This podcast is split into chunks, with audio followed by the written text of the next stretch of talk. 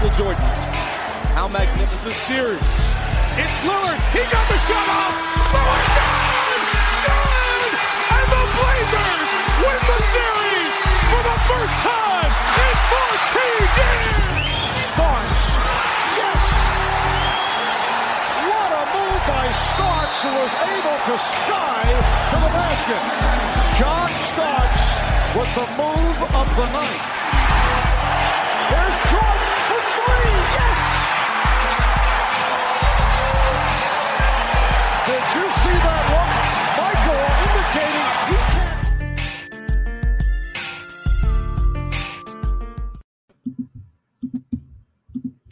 What's up, everyone, and welcome back to a brand new episode of the 3 and D. I'm Paul Lombardi, and I'd like to welcome everyone back to the Review and Preview Network for my weekly NBA and college basketball show. Make sure to check us out on all social media platforms and subscribe to our YouTube channel at Review and Preview Sports. It's officially March Madness, ladies and gentlemen. Over the next month, we'll be focusing primarily on college basketball. But in tonight's episode, we'll talk about some news around the NBA, the Kings' struggles, uh, reviewing my All Star predictions, the new AP poll that came out, some of the top college games of the week, and I'll be ranking my different tiers of where the top college b-ball, basketball teams stand. So today I got on Kawhi Leonard t-shirt. Uh, nothing too fancy. Just decided to go uh, something pretty basic. Uh, no jersey today. You know, Kawhi's been balling this year. One of my favorite players. So decided to decided to rep him for today. So first first order of business that kind of broke only a couple of hours ago is the Hawks fired Lloyd Pierce. Now this isn't a completely shocking move. Uh, I actually like as of like five minutes ago, they named Nate McMillan uh, the head coach, which I think was a good move if they go if they're going to fire Lloyd Pierce. But the Hawks have completely underperformed this year. I'm not too surprised that Lloyd Pierce got canned. Um, it's it's sad because it's only been two and a half seasons for him. Uh, they're four, they're off to a 14 and 20 start. You know, team was immensely improved this offseason, but have completely underperformed.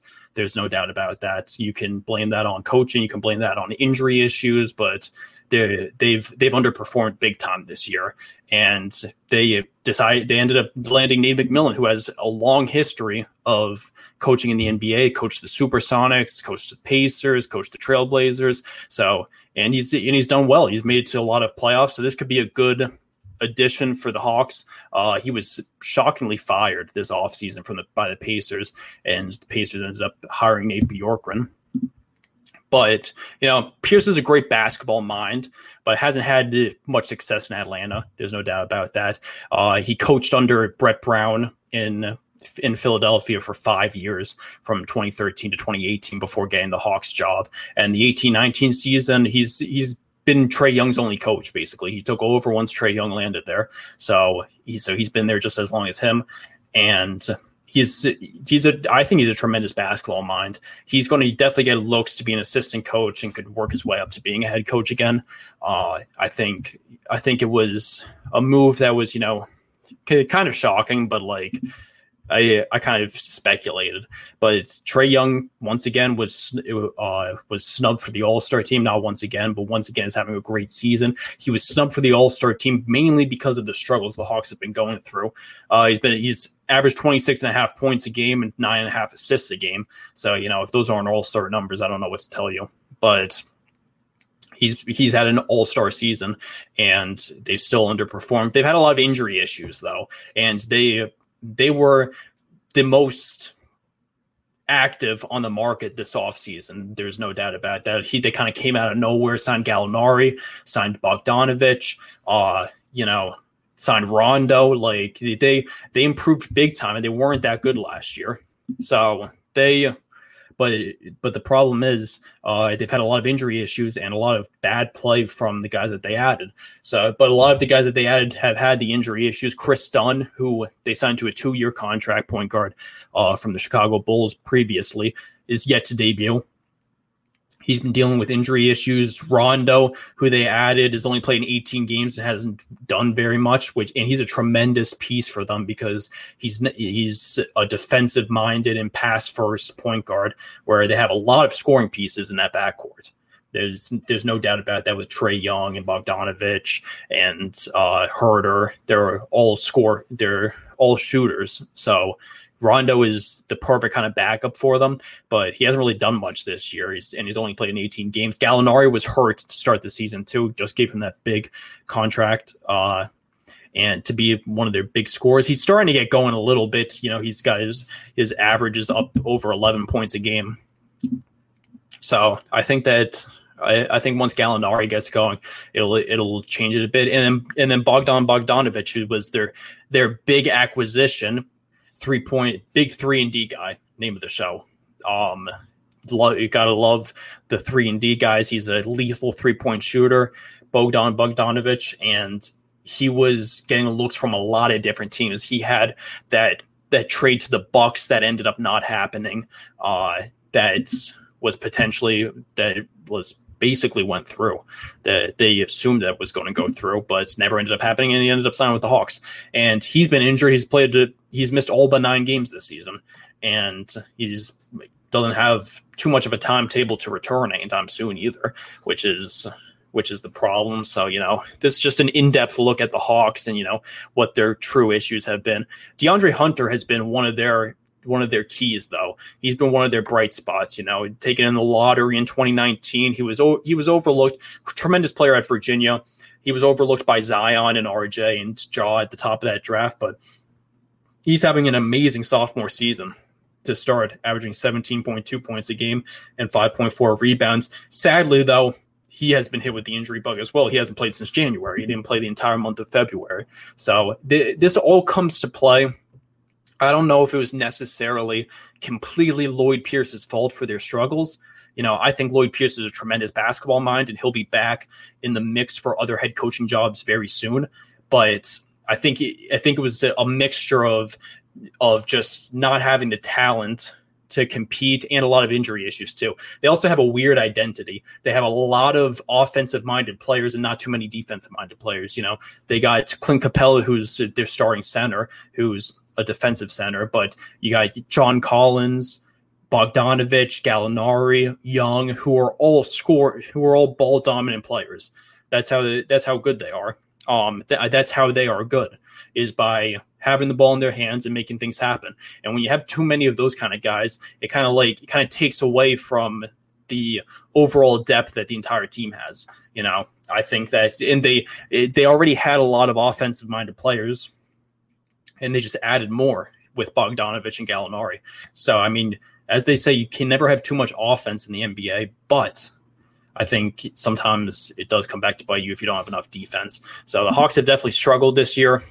It's been a problem. There's no doubt about that. And Lloyd Pierce ended up getting the can. And another team that's been struggling that is worth mentioning, Sacramento Kings. There, there's a lot of problems with the Sacramento Kings, and Luke Walton's a guy who I think we could be we could be seeing get the can next. Um, he did not do a great job with the Lakers. Sacramento hired him, pounced on him basically when he lost the Lakers job, and Frank Vogel got it. Uh, for some reason, he was, in my opinion, I don't think he's ever been a tremendous head coach. He makes a lot of questionable decisions. Watching that Kings game against the Knicks too. I don't know if I have any Kings fans in the audience. I don't. I don't know too many Kings fans as there is, so probably not, especially here in the Northeast. But the Kings just have no identity. It's difficult and it's tough to watch. Watching them play against the Knicks too, they kind of just throw guys out there and just do like in a you do you kind of situation. You know, they're they're 13 and 21 right now, which is 13th best in the Western Conference. They're once again at the bottom. You know, they're not they're not going to make a playoff push this year. They've shown no signs of life. They're going to be a lottery team again. You know, it's not surprising. They lost nine straight uh, before beating the Pistons last week. Uh, and the Knicks were the ni- their ninth straight loss last week. Um, so they went into a deep hole. They weren't that bad before that, but those nine straight losses kind of dug them into a, a complete hole in, in, a tough Western Conference. I don't think anybody really thought that they would be too much of a contender, but they they're almost completely out of play, and they they just have no game plan, no identity. You know, it, as I said, Luke Walton, I I really I've not I have yet to see anything, any signs of good stuff from Luke Walton as a head coach. I I really don't I really don't see anything. I think that. uh you know, he's he's a, he's an all right basketball mind. You know, comes from a basketball family, but I just uh, him being a head coach, I just don't think is a great call. And I think he and I wouldn't be shocked. I would I would be shocked if he doesn't get canned by the end of the season. Like maybe they'll wait till the off season, but if they have another, you know, with 72 games this year, if they have another 20, 30 win season, I can't imagine him sticking around for too much longer. It's it's getting bad. They need to start going in a different direction. They already got rid of Vlade Divac, who kind of put together this weird team. One of their other problems is they got a ton of dumb contracts too. You know, they signed Harrison Barnes to that to that big contract, and Harrison Barnes has completely fleeced the NBA. I'll tell you that he's made upwards towards two hundred million dollars in his career, and has been a good player, but has never been a player that should have made two hundred million dollars in his career. There's no no de- he's been getting paid twenty million dollars a year for the last however many years. You know, he signed a huge deal with Dallas when he left Golden State, and then Sacramento pounced on him when Dallas didn't want him anymore. It was it was crazy. And Sacramento's, you know, paying him twenty two point two million this year, and he's got another two years left of that contract. Nobody's going to take on that contract either. It's untradeable. They also got Cory Joseph is getting paid twelve point six million, barely plays. It makes no sense. Cory Joseph is a good player. I like Cory Joseph, but he's a bench backup point guard. You know, he's he's not a twelve million dollar point guard at all, and that's what he's getting paid. Buddy Hield, they just signed to that huge extension, getting paid twenty four million. He has not had a great year, and it's not necessarily his fault. He's kind of in a system where they almost abandoned him. You know, when they drafted Tyrese Haliburton, I think it was a tremendous pick because Haliburton's had a great season so far, but they kind of said, "All right, this is," I, and they also extended De'Aaron Fox, who's their franchise player, and I have no problem with them extending De'Aaron Fox. But they kind of, by drafting Haliburton, they kind of told Hield like, "You're on the way out. There's no room for him uh, anymore." I think their best bet is to try hard to trade Buddy Hield before the trade deadline. Uh, he's getting paid $24 million. He's got three years left on his contract, and he's a good player, and he could be worth that money, though. He's not. He hasn't been playing up to that because he's on a garbage Kings team. But for a contender, he's a great shooter. Plays defense. Uh, high basketball IQ. He's a good player. He's not necessarily an all star, but you know, with the heightened salaries that we see in the NBA nowadays, he could be worth twenty four million. And yeah, I think it's the best bet for the Kings to to probably try to ship him off sometime soon because and start to roll with the their future backcourt of Fox and Haliburton. Uh, Haliburton's had an amazing rookie year. You know, he's he's great. He's more of a point guard, but it's Fox, but he's a big point guard, so he can play the two a little bit. He's a, a lot of people question his shooting because he's kind of got a funky rotation too. You know, people saw and were questioning it during, you know, before the draft, but he's proven everybody wrong. He shot a high percentage from three this season. He's had a tremendous rookie year. He's probably had the second best rookie season behind LaMelo Ball and uh, Immanuel Quickley probably has, has the third. That's I'd probably rank those the top three, and then maybe James Wiseman right behind. But that's your future backcourt if you're the Kings, right there. It's it's Fox and Haliburton. So I think moving on from Buddy Hield makes sense. It also I don't necessarily uh, hate that he had some falling out with the team too because it made no sense when Luke Walton decided to uh, to bench him last year. He out of nowhere, Buddy Hield started coming off the bench for the Kings for just no reason. They, they were starting like Cory Joseph and random guys along with De'Aaron Fox. Like there's no reason not to start Buddy Hield. They just started to come making him come off the bench towards the end of last season, which was frustrating, and he was getting less minutes. Made no sense. He was shooting high high percentage from three. You know, you and they had just extended him at the beginning of last season. So uh, it's it kind of it kind of blew my mind that they were you know moving in a direction that he was going to be like their sixth man. I I don't really understand that, but there, there's a lot that's wrong with the Kings. There's a lot that's wrong with the Hawks, and there's a lot that's wrong with the Kings. And those are two teams that are worth mentioning and worth looking over right now because Lloyd Pierce just got fired. I think Nate McMillan will help. And, you know, the Hawks aren't too far over. They're only six games under 500. I think the Kings really don't have much hope. They don't have a great team. And I think that Luke Walton could be up next on the hot seat. There's a few guys that definitely could be on the hot seat. You know, people are talking about Brad Stevens with the Celtics. I don't see that happening right now. Um, primarily because I don't think the Celtics uh, have that great of a team. I think the reason why they're a 500 team is because they don't have any depth. I don't think it's necessarily Brad Stevens' fault. I I've been look I've been looking at it like that during before the uh, the season started when I came out with my NBA predictions. I actually had the Celtics finishing under 500 because I I didn't think that uh, that they were even going to be that competitive. They didn't have any like any star power. They haven't had a big man in forever, and they tried to address the issue by signing Tristan Thompson this offseason. And you know, and Thompson's not that great. Daniel Theis is not that great either. Who they have, uh, who they had starting for the last few years. So it's it's an interesting situation, and I think that uh, there's a lot of teams that are going to have. Uh, head coaches on the trade market. I'm on the uh, on the hot seat. I mean, you know, Ryan Saunders already got canned in Minnesota, which was not surprising. Just saw Lloyd Pierce today. We'll see. There could be a couple of other ones this season, and Luke Walton might be next. Is a candidate for that. So so we'll see. There's definitely going to be some this offseason, though, too, if some of these teams underperform. So heading towards, as you remember, two weeks ago, last week we had the entertainer on which was a fun which was a fun episode. We talked about the Knicks, uh, primarily Knicks basketball. I'm a diehard Knicks fan, so that was a lot of fun. Uh, some Knicks history and stuff. But the week before that, we had Kyle Russo on and of review and preview. And after he got off, he was on for about like 20 minutes. I revealed my NBA All Star game predictions. And now, since the All Star rosters are completely revealed, I'm going to go over exactly what I got right.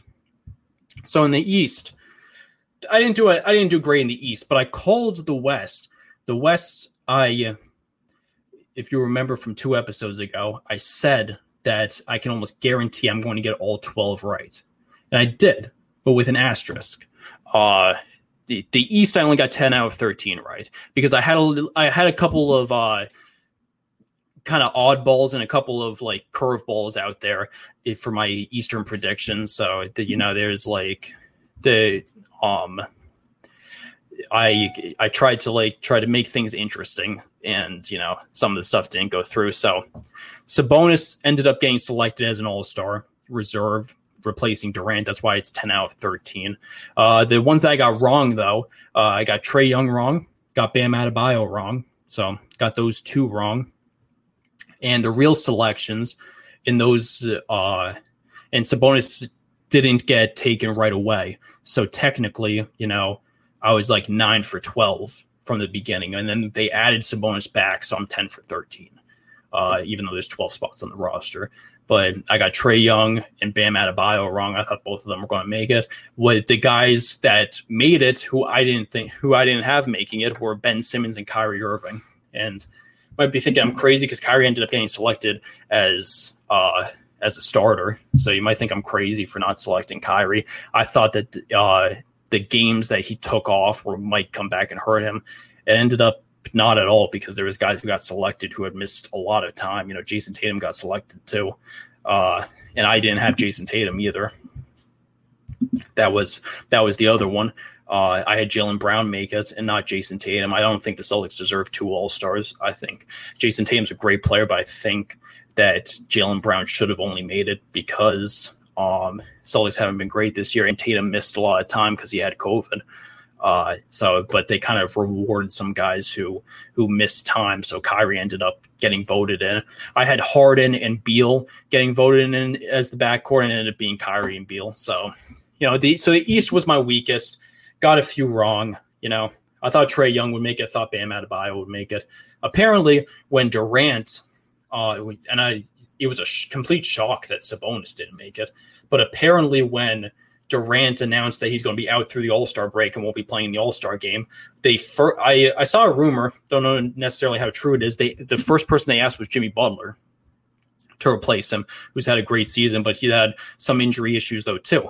And Jimmy Butler apparently refused to play since Bam Adebayo didn't make the team. Only if Bam Adebayo had made the team, he would have gone to play for the All Star team. I don't know how true that is. You know, it could have been a sketchy site, a sketchy source. Saw it on Twitter. Can't always believe what you see on Twitter unless it comes from a verified account. But that was apparently what happened. And then they took Sabonis. Sabonis was the biggest Eastern snub, like when they announced the rosters. So I wouldn't be surprised if that was made up and Sabonis actually was the first guy that they asked because Sabonis really deserves it. Um, so a bit of a shock. You know, Trae Young, I had a bit of a feeling though, possibly because the Hawks have underperformed. But as I said earlier, he's been averaging 29.5 points, nine 9.5, no, 26.5 points, 9.5 assists. Like that's an incredible season and that's an all-star season even if you play for a terrible team like you got to find a spot for the on the all-star team for him i'm sorry like i i don't agree with that and then ben simmons make it makes it every year. I i understand ben simmons makes it because he's a favorite to be to to win defensive player of the year this year. That's that's definitely the case but like i i don't know. I think that uh when Trae Young's putting up numbers like that and Ben Simmons only putting up 12, 6, and 6, even though he's one of the best defensive players in the league, I, I, I just think it's difficult not to take Trae Young. I mean, you could try to find a spot for Ben Simmons, but again, I've always been an advocate of they need to expand the All Star rosters to 13. They still have them at 12. Regular rosters are 13 now. They changed this years ago. Uh, a good six or seven years ago, they changed that, and the All Star game has stayed at 12 you know, and every single year we see one or two guys in each conference who have extreme all-star numbers that end up not getting snubbed. And if nobody's hurt and everybody's going to attend the game, then there's no replacements. Then you know you're out of luck. So I think 13, 13 would have been great because Sabonis would have made the team uh, immediately. Trae Young still could have got snubbed, but Durant would have gone down, and maybe Trae Young. I mean, they would take a front court guy, I guess, to replace to replace Durant. So then they would probably take Bam Adebayo, who you know is having an All Star season too. But the Heat have been like a 500 team, so uh, we so that was difficult. I'm just glad Julius Randle made it because Julius Randle has one had one heck of a season. He's the star player for the Knicks. He's our building block, and he deserved it. There's there's no doubt about that. Watching him play every every single game this year, he's completely changed his game, and he is one of the elite players in the NBA. And then in the West, I got 12 out of 13 correct. So for the initial play for the initial players that made it, I got 11 out of 12. The only one I got wrong was I had Devin Booker make it and Chris Paul made it instead. I did not have Chris Paul making it. I was kind of shocked that Chris Paul made it, honestly. Uh, I think that it was like more of them really wanting Chris Paul in the game than because Devin Booker has put up ridiculous stats that are all star stats. There's no reason why he shouldn't have made it. Uh, but Devin Booker ended up making it. He ended up making it as a reserve because Anthony Davis announced he was hurt and won't play in the game. So Devin Booker was selected. So I ended up getting all 12 of my selections correct. But um, I got 12 out of 13 since I didn't guess Chris Paul. So the, I, I was 11 for 12 for in the initial in the initial results, and you know that's that's about it. So I I and I was saying I, I could put in stone that 12 that I was going to get 12 for 12 in the West, and I ended up getting it because Booker ended up making it, but Booker was the only one I got wrong initially. Got Zion right. Uh, I did a, did a pretty good job you know, to pat myself on the back a little bit, a little bit did a did a decent job with my All Star predictions. Uh, the West was, in my opinion, the West was really clear though. The West was you like there was no other choice. You knew Donovan Mitchell was going to make it. You knew Rudy Gobert was going to make it. You knew Zion was going to make it. Uh, like off the bench, those were the only guys like in question. And you know, they those were all guys that were deserving in my opinion. And it was pretty obvious that they were all deserving. So and the jazz have been the best team in basketball this year. They were 100% going to take two all-stars from the jazz. Like you could argue that rudy gobert wouldn't make it but he's also making a strong push for his third defensive player of the year award too. He's having an incredible season but he could have been a snub if the jazz weren't playing well you know because donovan mitchell has is has to make it because he's an unbelievable but Rudy Gobert could have been a, a, snub candidate, but when you're the best team in the NBA, you gotta take you gotta take at least two guys from from that team, and so uh, so there was no doubt in my mind that that they were going to do that. So we'll switch it up a little bit to college basketball. That's enough NBA talk for the day. So college basketball, we're winding down to the final week of the regular season right now. There's uh, uh, final week of regular season plays going on. There's some conferences that are starting their tournaments this week, but all the major conferences are starting their tournaments next week. And a week from Sunday is going to be Selection Sunday. So they go up until Sunday, and some of the championship games are on Sunday, and then you get Selection Sunday at night. Uh, so, like the Big East, the Big Ten, the Big 12, uh, the Pac 12, they are all starting their, their tournaments next week. So, this, this week is the last week of the regular season for these teams. And with the new AP poll that came out, I kind of ranked my tiers of college basketball teams that I'll share with everybody. Um, I I put all the teams into to different categories, and I'll I'll explain one by one. I'll give small explanations for each one because I got a few for each. But this is where I see heading into the tournament. This is what I this is where I see all these teams ranking basically. Um, tier one is the most dominant slash favorites to win it all, and to no surprise, there's only three teams in this tier. For me, Gonzaga, Baylor, and Michigan. Uh, completely dynamic. Michigan leapfrogged Baylor as the number two seed, as the uh, second best team in the country now this week after Baylor lost their first game of the season to Kansas, and Michigan still only has one loss, completely rolling. Destroyed Iowa this week. They're they're locked in, and they're a legit uh, tournament championship contender and obviously Gonzaga.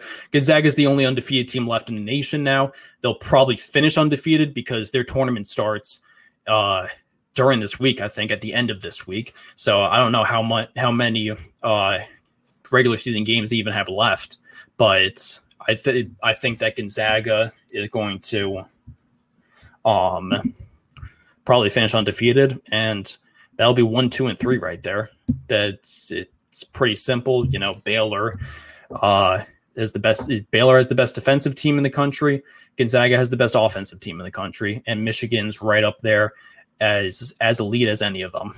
And you know, it's it's gonna it's gonna be interesting. So then, so those were the obvious ones, and then I got tier two, very good, but have some flaws.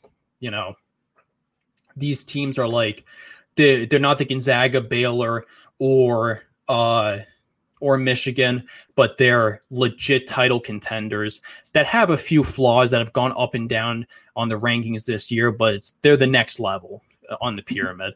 And the first team is Illinois. Illinois is ranked four this week. I'm a big Ayo Dosunmu fan. You know they, but they've been up and down this year. You know a lot of t- they've they've shown a little bit that you know if they don't have Dosunmu, they they don't get as much production from the rest of the team sometimes, and that's how they end up losing games. Iowa is another team I got in the tier two. Iowa's biggest problem, I think, is their defense. They're not extreme. They're they have a tremendous offensive force. The starting five are great offensive players: Wieskamp and Bohannon and uh, Garza they're all tremendous offensive players, but they lack a lot of defense, and I think that's going to come back and bite them in the tournament. Uh, I think it's going to spell trouble, but there's there's still, regardless, they're they're five in the country this week, and they're a legit title contender. Then next we got Villanova. Villanova's been up and down. Villanova is always dynamic, always runs through the Big East, but they had a COVID outbreak that took a month off their season, and they had a little trouble bouncing back from that. You know, they lost some pretty easy conference games. So, and I, I, think that they have some flaws. They got a really good team, though. Jeremiah Robinson Earl is going to be another first round pick. You know, Collin Gillespie is having a great season. They they have a good all around team, but they've they've they've blown some games and could blow some games in the tournament too. Another team I have is Houston. Houston is the best rebounding team in the nation. Uh, to some people's surprise, maybe. They have the highest rebounding numbers. Houston's been dynamic all year. They had one loss for a long time and then they blew an easy game. But Houston has been great. Quentin Grimes is their leading scorer, transfer from Kansas. Uh, he's been amazing this year, but they're in that tier two. They're they're sitting at uh, nine in the country right now, probably sitting on a, a two or three seed in the tournament as as things are going right now. Um, so I got them in tier two. They got they're very good, but they have some flaws. They blow some games, and you know they're not they're not a tier one team. And then the lowest seed, lowest ranked team I have in tier two is Virginia. And the reason why I have them in tier two and not in tier three is because I think Virginia is really good. I think they're deep and I think that they're dynamic too. Sam Hauser's having a tremendous season. Uh, their transfer from Marquette, Kihei Clark is playing great. Uh, they they just they have an all around good team. They're well coached too, and they're still the reigning champions too. You know, since we didn't have a tournament last year, they're technically still the they're NCAA's reigning champions two years later. So I think that they can make some noise in the tournament. They fell to 21 this week though, which is kind of insane. But they're in tier two. I I think they're very good and have some minor flaws. And then the last two are Alabama and Texas. Alabama is at eight this week. Alabama's been going up and down. Uh, they're the best team in the SEC. There's no doubt about that. They've they've been dynamic this year. John Petty and Herb Jones are their two star players. Herb Jones, tremendous defensive player. John Petty is a great scorer. Uh, I think that they they're the S and the SEC is a definitely a tough conference because there's a lot of sneaky teams in the SEC. That's the thing. Like Auburn's, like Auburn doesn't have the best record, but they're they have a good team. LSU doesn't have the best record, but they have a good team. You know, they there's a lot of sneaky games that they play in the SEC. So I think Alabama is right in that tier two. They're definitely not in tier three. And then I also have Texas too. Texas had been in the top ten for most of the season. They fell to 15 um, after after losing to Oklahoma State. Uh, they've they've been falling a bit, but they've got a veteran team though, too. They got Andrew Jones, they got Coleman, they got a lot of older players who are good too, and they got they got Kai Jones too, who is a potential first round pick.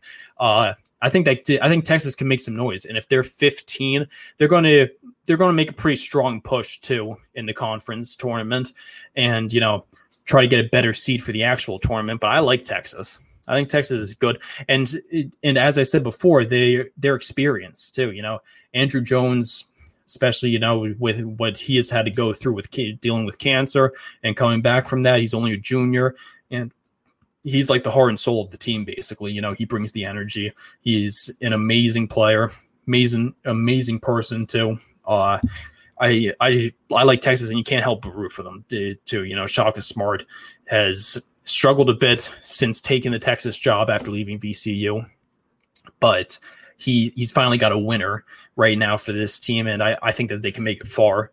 So that's that's my tier two, and then we'll go. Then the last tier is tier three, good but some question marks. So these teams are the teams that are ranked that I think are good but are like eh you know, I they're they're not they're not amazing, and I've got some. I got two top ten teams in this in tier three. I got Ohio State and West Virginia. Uh, Ohio State, I don't love. They they don't have a ton of star power. They've completely overperformed this year, which all credit to them. You know, they've they've had a great season, but EJ Liddell is their best player, and I just feel like they're not too deep. And I think when it comes tournament time, they're going to be a big candidate to get upset uh, pretty early in the tournament, even before the Sweet 16. I don't I don't see them as anything more than a good team with some question marks. They've they've you know won some big games this year, but I'm not convinced with them. And same with West Virginia. West Virginia is ranked six now this week. They've been going up and down. I mean, they fell down to like near 20 at some point this at some point this season. They've got an interesting team. Miles McBride and Derek Culver are tremendous players. Uh, they they do have a very solid team, but I just feel like they blow a lot of tough games and they blow a lot of easy games too. And these tier three teams are the teams that I think two could be upset in the tournament when it comes tournament time. And West Virginia 100% could be upset. I, I think that that's a definite. Um, it's it's kind of like an interesting situation. I don't know how much I love West Virginia's team. I've gone back and forth of you know how much I think they're good. They're up to six this week, which I think is the highest ranking they've had all year.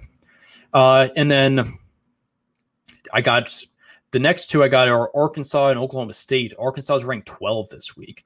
They jumped from not being ranked to 20 last week and from 20 to 12 this week which is insane. They're on a six game winning streak. We'll we'll get to that when I go over the AP poll surprises, but they're all the way up to 12 this week, which is insane. Moses Moody is having a tremendous season. He's going to be a lottery pick in this year's draft. He's going to be a one and done. Uh, he's their leading scorer, a great shooter, but Arkansas is had an amazing has done an amazing job and overperformed. And the fact that they're a 12 a 12 seed right now, if they make it deep into the SEC tournament, I think they're going to get a high seed. And I think they have question marks when it comes to playing against other tournament teams, playing against some of the tier one and tier two teams. I'm not sure. I'm too convinced that they're like a real contender. They could get picked off. Um, I mean, sitting at 12 right now, they could end up getting a four seed or something and they they might have to to keep to keep win to they might have to win the SEC in order to get that. I don't see them staying that high, but you know if they're a five or six seed, I could I can see them falling. And, ten, and you know like like how Tennessee completely fell out of the rankings this week, which is kind of crazy to me. They they've fallen a lot. They lost again, and then Oklahoma State too is in tier three. Oklahoma State though I like a lot.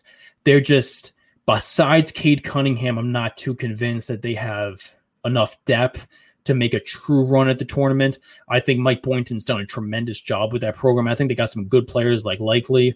Um, they they have a good team. Cunningham's the heart and soul of that team. He's to, you know, could end up being the first overall pick in this year's draft. Uh, but I put them in tier three. Honestly, like consider not putting, not even putting them in at all. But you know, it's actually great that they made it all the way up to tier three. They were unranked for most of the season, and they're all the way up to 17 this week. So they got and they got a tough week coming up too, yeah, in their Big 12 schedule. And another tier three team I got is Texas Tech. Texas Tech confuses me sometimes because Texas Tech, I think, is a really good team. Mac McClung's had a great season. Terrence Shannon's had a great season. Uh, Marcus Santos Silva has had a great season. Who transferred? Who was a grad transfer from VCU, big man. Uh, they uh, Chris Beard's always got that team playing well. They got some good recruits, got some good young players. Mac McClung is their star, uh, but I they they've blown some they've blown some interesting games that they should have won, and they've also won some really close games that you know I, I always think back to the LSU game where they almost lost, and they, they Mac McClung basically had to take over for them to win. So I think that they're a good team, but they have some question marks. I don't I don't know how well they'll play in the tournament. This will be Mac McClung's first tournament too. You know, after two years at Georgetown not making the tournament, this will be his first NCAA tournament in his junior year. So it'll be interesting to see. They'll get they'll end up getting a pretty high seed, but they could get upset. I I really think so.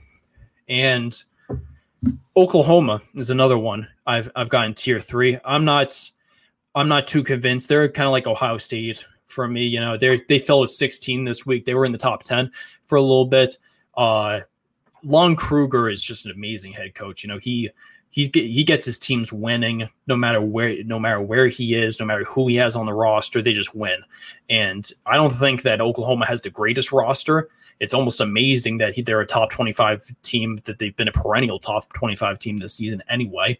But I think that uh, they're they're definitely a tier three team they they lose there when it comes tournament time it might come back to bite them.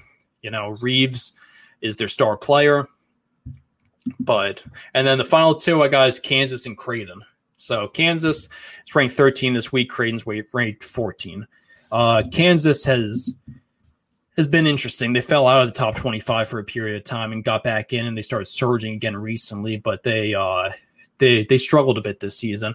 They were one of the many blue bloods that that did not have a great season, but they're going to end. They're they've been surging so much recently that they're going to end up probably with a pretty good and they're going to, especially if they go far in the Big Twelve tournament. But they they don't convince me. They're too inconsistent.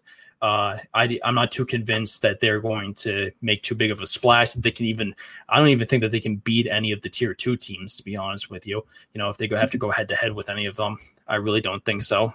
And Creighton's the other one. Creighton's been up and down this year. Creighton's proven that if if Marcus Zegarowski's not on the court, they're not the same team. You know, it's it's kind of like the James Bouknight effect with UConn. There, it's a night and day difference. You know, when Zegarowski got hurt, they were blowing games. That's how they fell so much. Creighton's got a good team. They had a great team last year. They ended up losing Davion Mintz because he transferred to Kentucky. Ty-Shon Alexander went to the NBA draft. So those were two big losses, but they still have Zegarowski. They still have Denzel Mahoney, who's a good player. Uh, but I'm I'm not too sold that they're definitely not the Creighton team that I was excited to see in the tournament last year that won the Big East and was potentially, and what I thought was potentially going to win the Big East tournament to get a high seed and make a big push in the 2020 uh, NCAA tournament. You know, the they're one of the biggest losers for the tournament getting canceled last year. Them and Dayton, in my opinion, are the two biggest losers because Creighton was surging last year, and they're not the same team as they were last year. They're good. They're very good. Zegarowski is an amazing player, but if if you're relying on one player, especially in college basketball, it becomes very difficult. It really does. So jumping over as we as that that finishes up my tiers eh, of the different college teams. And now we're good. Now we'll head into the AP poll. So the new AP poll came out this week. Uh, not too many big surprises. There was just a few, really. Um, I think that Michigan leapfrogging Baylor was probably the biggest one because Gonzaga has been one, Baylor's been two for pretty much the entire year. Got, got a comment, got my brother. Dayton could have won it all with the Obi last year.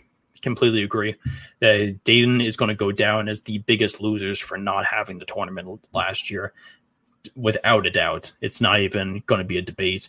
There, that's the that was the that was the saddest thing because Dayton was a legit title contender and they were locked in, and Obi was one player of the year, and that was the best chance in school in their school history, honestly, to probably win a championship. But you know, so felt bad for Dayton fans. But back to the AP poll surprises. Michigan leapfrog Baylor. Baylor lost their first game of the season to Kansas, and Michigan still only has one loss. And coming back from COVID, they're rolling and they're they're completely locked in. I think that they're tough. They're going to be a one seed too. Um, and they moved to number two, and Baylor moved to number three. And I think that that, that might be good. They might be better than Baylor. They really might. And I've been adamant on this show about how nobody can touch Gonzaga and Baylor. Michigan, Michigan can touch Baylor, and they might be able to can touch touch Gonzaga. Uh, they've they've proven a lot to me these last couple of games. They Juwan Howard's done an amazing job with that team. They're absolutely locked in. You know, led by Franz Wagner and Isaiah Livers and Hunter Dickinson. He's got a good team going, got a good uh they have a good game plan going. They're just rolling right now in the Big Ten. So they, it's, it's been fun to see. And Illinois is at number four, which was interesting. Iowa jumped from nine to five too, which which was a big leap. So you know you got uh, so Illinois is making a strong push to be a, to get a number one seed in this year's tournament there's it's you know especially if Gonzaga wins the WCC tournament, which they probably will, and Baylor and Michigan will almost undoubtedly be one seeds as well, no matter how they do in the tournament, unless they lose like first round or something. But that fourth one seed for the tournament is kind of wide open. And Illinois right now, is sitting at number four, could be that other one seed. You know, Iowa's in the mix for it. West Virginia jumped from 10 to 6 this week. They could be in the mix for it. So that's why it's it's worth noting that Illinois is up to 4 because they were looked at as going to be a 2 seed in the tournament and now they're jumping all the way up to 1.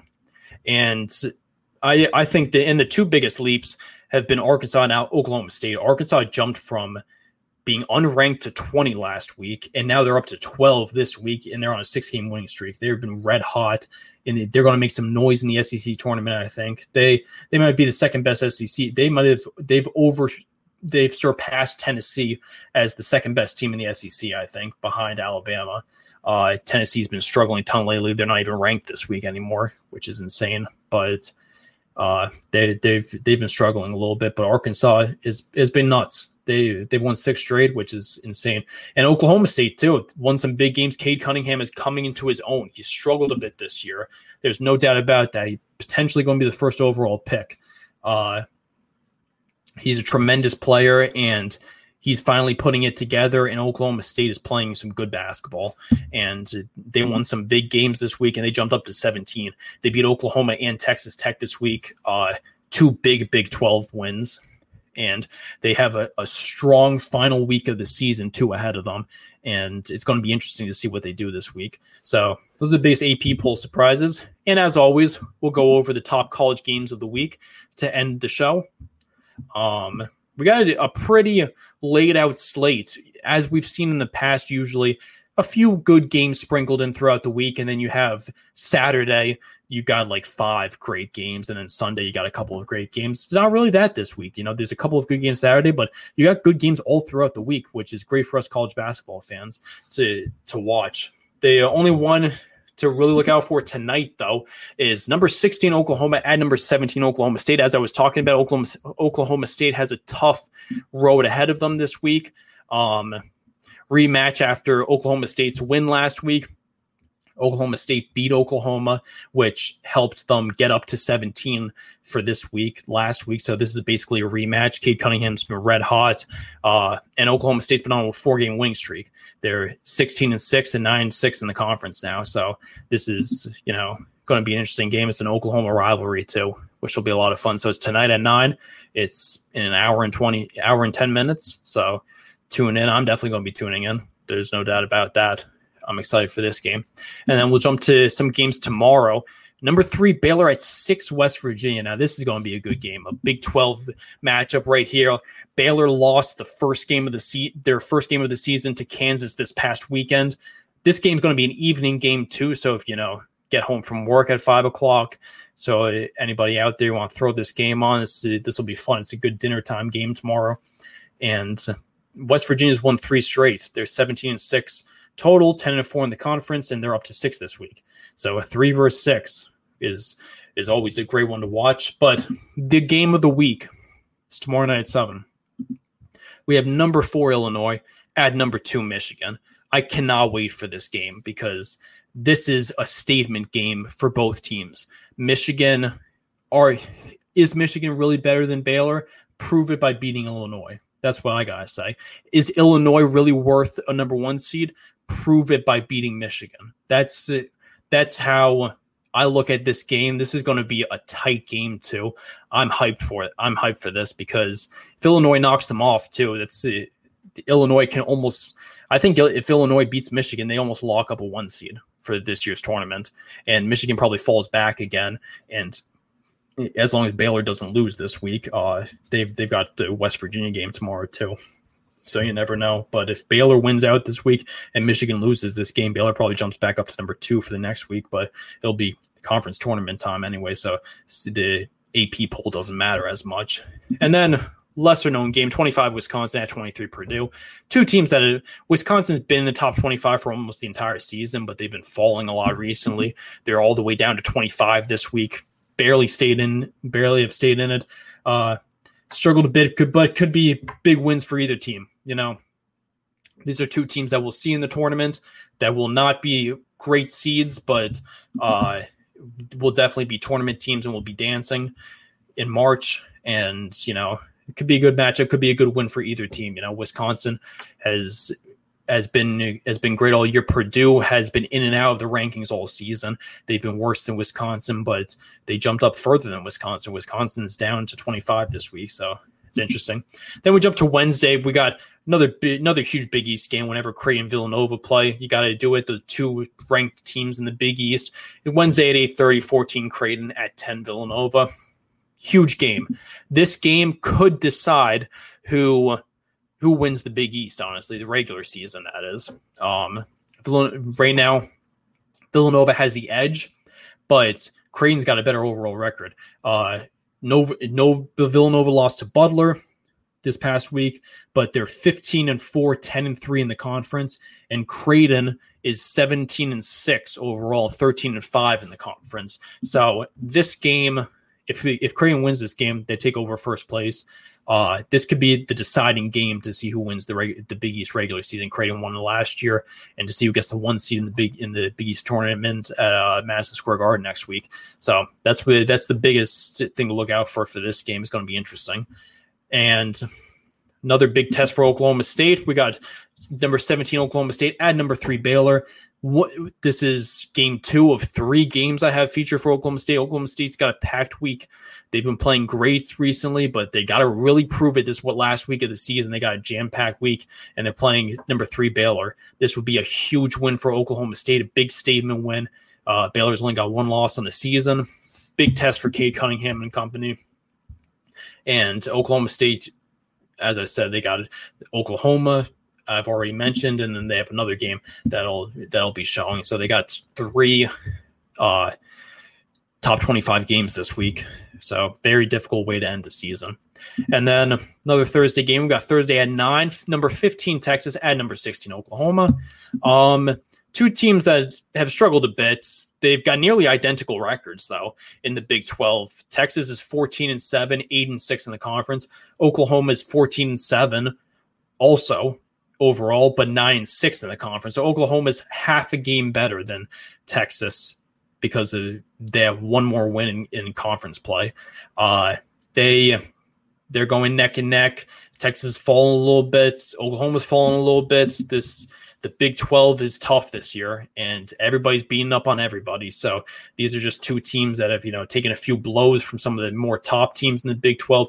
Big 12 has been the toughest conference in college basketball this season. So it's the Big 12 and the Big 10. So it is, uh, these are two teams that have just been taking big blows, and it'll be fun to watch. This is an interesting one. We got TBA at number 20, Loyola Chicago, to be announced. That is no school called TBA, Friday at noon. So, only reason why I add this is this is the quarterfinals of the Mountain West Conference tournament uh, Mountain Valley Conference tournament, I should say.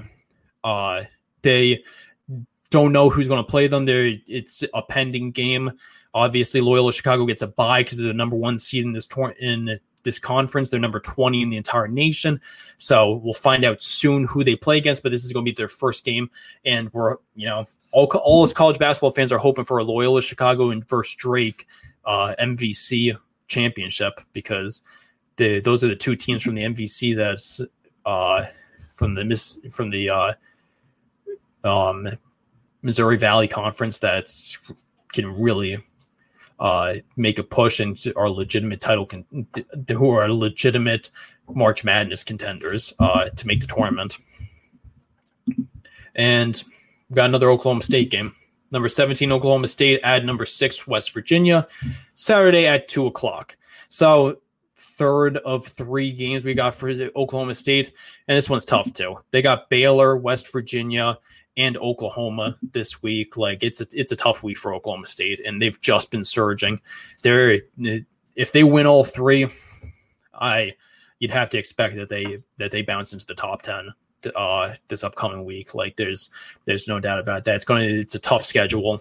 You know, they West Virginia has been red hot. It's a jam packed final week for Oklahoma State. So it'll just be another good game. It'll be interesting to keep an eye out to see what Oklahoma State does because this could really make or break uh, their bid for an NCAA tournament.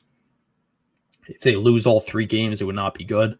You know, if they win all three games, it would be incredible. And they'd be the talk of the town. And there's also still the possibility that Oklahoma State may be ineligible to make the tournament. Um, they were ruled ineligible this offseason due to recruiting violations. They filed an appeal to the NCAA, and as long as the NCAA doesn't give a verdict before Selection Sunday, they'll be allowed to be in the tournament. And if they are found guilty again, then it'll get pushed off a year.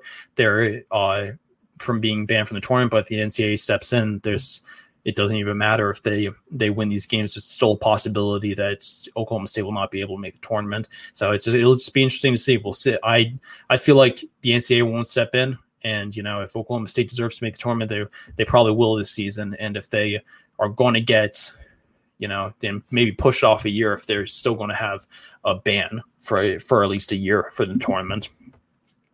And Second to last game, got number four Illinois. Another tough game for Illinois this week. At number seven Ohio State. They got two top ten matchups this week. Saturday at four. Um, you know the Big Twelve tournament starts next week. It's jam packed, and this is you know just getting warmed up for it. Uh, I think Illinois is a lot better than Ohio State. Ohio State has also lost three straight. Uh, but somehow stayed at seven this week because they lost to Michigan, who was three, and lost to Iowa, but they lost to Michigan State, who was unranked, which was a bad loss. So they fell a few from that, but they somehow stayed pretty high ranked this week, even though losing to Michigan State was a really bad loss. They lost to Michigan, Michigan State, and Iowa this past week. So they're they're coming off three straight losses to Ohio State, and this is their final game of the season too. So this will be a tell all. This is their only game this week too.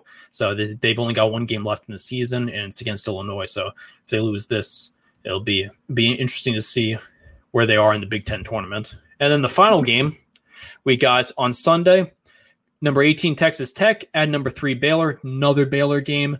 Baylor's got another got a tough schedule. Baylor, Oklahoma State, and Illinois all have tough schedules this week. In the final week of, of conference play, they're taking on Texas Tech. Texas Tech fell all the way to 18 this week. Uh, you know they've they were in my tier three. They're a questionable team. This would be a huge win for Texas Tech if they were able to win this game. And this is a must win for Baylor if they want to secure a number one seed. Uh, they can't start losing some of these games. So it's definitely a tough final week for Baylor.